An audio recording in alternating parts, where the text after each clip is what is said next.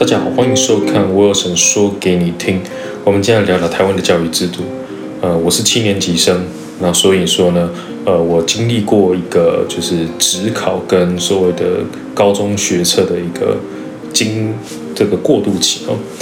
然后我家我两个姐姐，那我两个姐姐都是考高中联考那个年代的。那三个姐弟。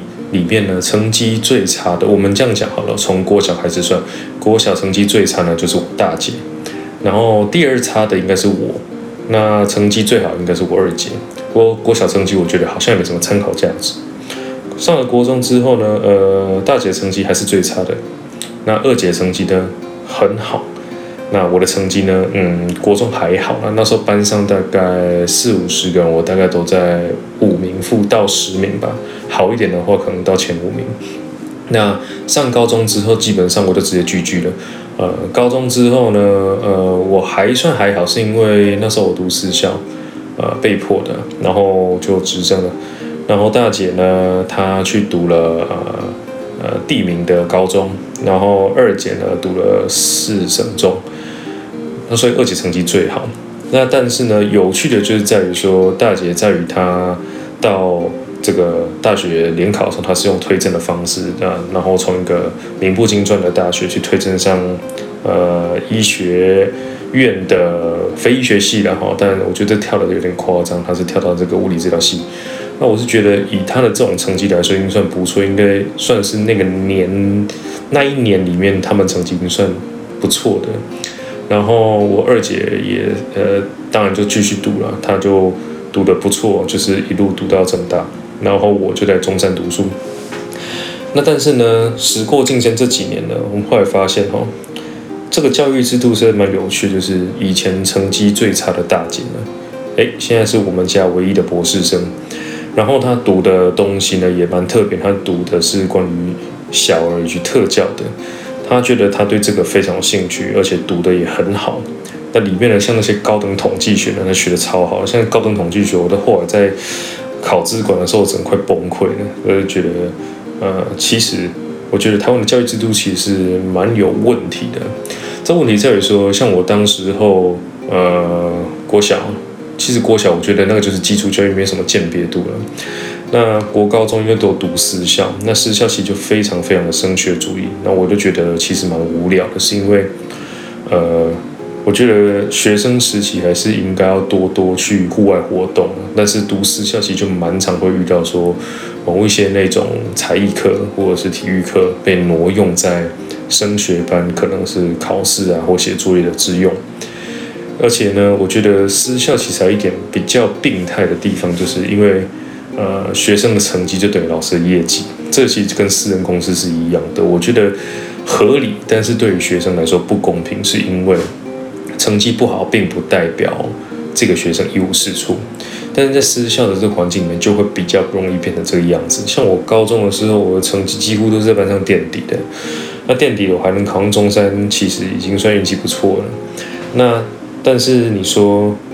呃，考中山很好嘛？我觉得只是运气好了。那当时候我填志愿的时候也是乱填啊，呃，就照这些长辈啊，或者是讲的，你就给我去填一些好的学校，然后科系你就乱填了。像我还印象很深刻，那时候私校老师，我的导师来跟我讲说，呃，你就去填那个什么什么四大的什么交通管理科学这种。他说你一定上得了，我说可是我真的没兴趣。那后来老师就不跟我说话，因为我他说我不填这个志愿。那为什么不跟我说？很简单啊，因为其实谁在管你看科系啊？那些学校老师根本就只看你的就是学历嘛，因为这就是他们的业绩嘛。但是我后来还是觉得我还是做我自己好了，所以我还是选择呃去这个中山，然后读机械。机械其实是蛮有趣的，只是读了之后觉得，实际上发现可能真的不是我的兴趣了。但是也并不是说整个机械都不喜欢，而是我只对里边的某几个科目比较专长。所以后来我就针对专长的这些科目，呃，我后来转考了资管。我现在的工作内容其实也跟资管比较接近啊。说真的，像我现在工作内容也是做网络相关的。然后我以前读资管的时候，最有趣的就是我就是。那个网络相关的课程呢最烂，那成绩实在烂到不行，差一点都要被挡。不过呢，你看，这是人生就是这样子。出社会之后才发现，书到用时方恨少，所以都是出社会才开始读这些网络基础知识。不过呢，我觉得，呃，教育真的要成功，就是要适性发展。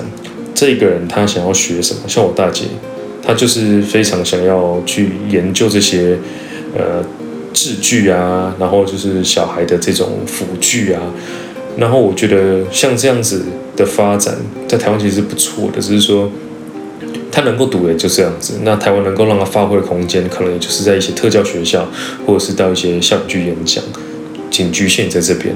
那如果是在国外呢，基本上这种还比较能职业了。那这个当然就是台湾目前我觉得还要再发展一块。然后像我二姐呢，成绩很好，没错。但是，呃，其实我从我一些朋友里面，我就看得出来，以前成绩很好的人，其实到最后比较容易循规蹈矩。也不是说二姐的后续发展不好了，她就是一个很标准的公务人员，而且可以当到主管，其实也还不错啦。那像我呢，我也是当到一个 PM 的小主管。那你说我以前成绩好吗？一点都不好。但是说真的，呃，自从当了主管之后，我可以收到的。呃，team member 其实不乏成绩以前比我好的，但是呢，我觉得，呃，除了早进的，就是说前辈的这个概念之外，另外一个当然就是，呃，我觉得工作上其实还是看你怎么做是比较重要，跟你会不会念书，我觉得是两回事的。那会念书，如果你念的是有兴趣的，像我就是很喜欢玩三 C 嘛，那所以说我就很喜欢去研究一些三 C 的一些新资讯，然后研究这样的功能怎么设计。那当然我在于工作上这一方面，当然就是会发展的比较好。那会读书的人并不代表说他就一定啊工作上会表现好，是因为工作不一定是他兴趣，那他可能在其他方面比较专长。所以我还是觉得，呃，如果对你的孩子好像我呃都一直念私校，我竟然觉得这个其实不是一个非常非常好的环境的。毕竟私校真的都是以升学让你考到一个好的学校，而不是适合你的学校当做他的目的。那这些都是老师的业绩。